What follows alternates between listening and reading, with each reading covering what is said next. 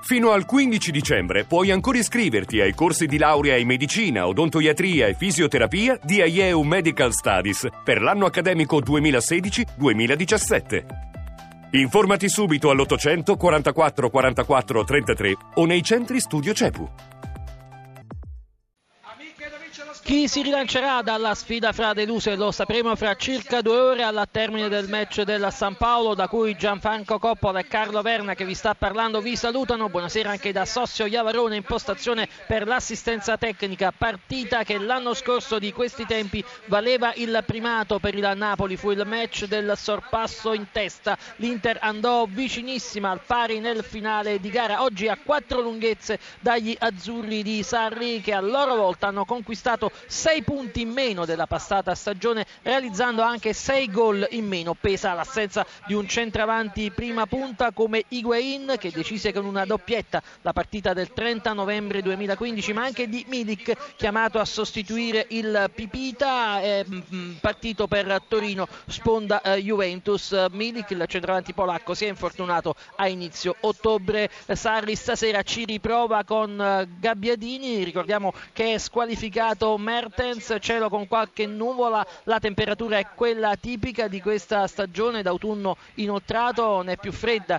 né più calda, circa 35.000 gli spettatori eh, sugli spalti e si vedono degli striscioni e le eh, bandiere del Brasile, questo è il primo match di un lungo weekend di campionato che si concluderà lunedì notte dopo il eh, disastro che ha coinvolto, il disastro aereo che ha coinvolto i campioni della Ciapequense e dunque sarà sarà reso omaggio loro. Anche l'Inter ha annunciato un omaggio speciale con la fascia di capitano che porterà eh, i cardi con un segno eh, di lutto e la bandiera eh, brasiliana. Diamo subito uno sguardo alle formazioni ufficiali delle squadre. Il Napoli giocherà con Reina tra i pali, poi nella tradizionale eh, difesa a 4 con Isai, Albiol, Koulibaly e Gulam. A centrocampo Zilischi, Diavarà e Amsic.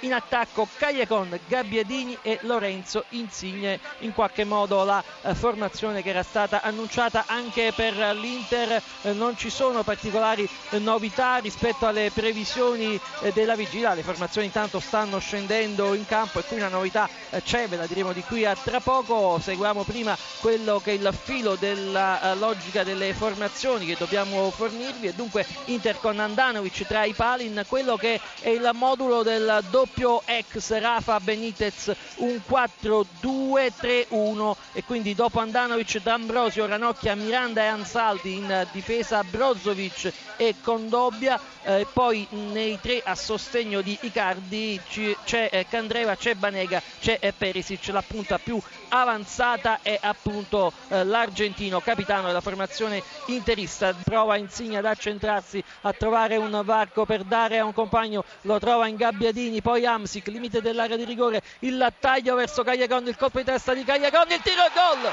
il gol della Napoli sul colpo di testa di Cagliacon. È stato Zilinski a realizzare il primo gol del giocatore polacco al secondo minuto di gioco. Dunque Napoli già in vantaggio su sull'Inter. Tra l'altro un intervento effettuato oltre 10 metri nella metà campo della Napoli. In cui il difensore era salito per andare a contrastare la ripartenza. Attenzione c'è Amsic, solo in area di rigore la possibilità. Amsic di andare alla conclusione, il raddoppio, il raddoppio del Napoli in 5 minuti, un 1-2 micidiale della formazione di Maurizio Sarri. La partita prende subito una piega dalla parte della squadra di casa.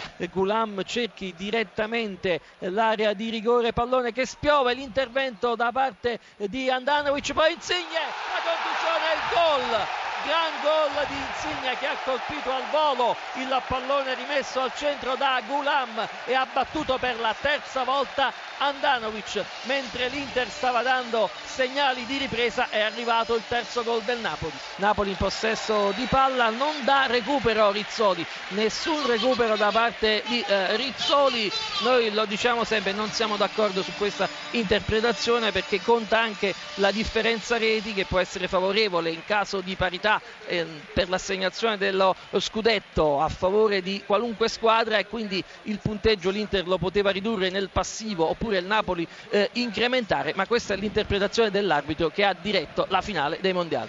In effetti eh, bisogna sempre, se ci sono delle regole vanno applicate, è prassi, ancorché non scritta nel regolamento, che si recuperi il tempo perso con le sostituzioni, i famosi 30 secondi a cambio, quindi ci sarebbero stati due minuti e mezzo, tre minuti da recuperare e la gara è stata privata di uno spezzone, ancorché ininfluente certamente per l'esito finale, ma comunque c'è stata un'amputazione del tempo secondo prassi consolidate. Certamente ci sarebbe stato poco di interessante da raccontare perché un gol del Napoli o dell'Inter null'altro avrebbe cambiato, il passivo è netto nei confronti dell'Inter e i tre gol eh, del Napoli rendono importante questo successo, le realizzazioni sono state di Zilinski, di Amsic nel primo tempo e di Insigne eh, nella ripresa, Inter che è andata talvolta vicino al gol ma ha rischiato anche nuove eh, capitolazioni, forse un punteggio più equo sarebbe stato magari di 4-1 con un gol della